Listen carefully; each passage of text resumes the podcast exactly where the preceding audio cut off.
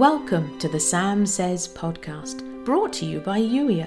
It's that time in the day when we pause and hear God's heart. If you'd enjoy reading the Sam Says episodes while you listen, go to youier.com forward slash love notes. Until then, here's today's Holy Spirit love note. It's time to start noticing those things that bring life and joy into your day. What are those things that excite and energize you?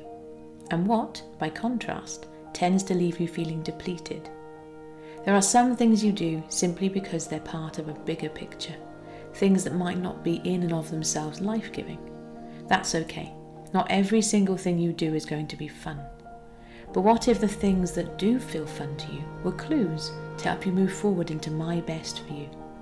And what if you gave yourself permission to say no thank you sometimes? The sky will not fall down if you don't agree to every request that is made of you. Understand that this is not about being rude or running in search of pleasure at all costs. This is about recognizing that there are some things, even seemingly good things, that are not my best for you. Good is the enemy of great, and I want great things for you. Let me show you what great looks like, one invitation at a time.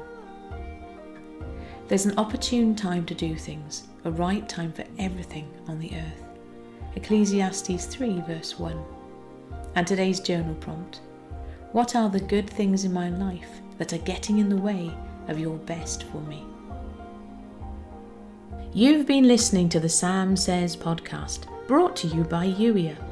Youier is here to help you step into God's best for you, to embrace who you were created to be, to take action on the things that are important, and to have a great time doing it. And if you know someone who'd benefit from the Sam Says podcast, please do share this episode with them. And thank you for doing so. In the meantime, thank you for listening I look forward to catching up with you in the very next episode.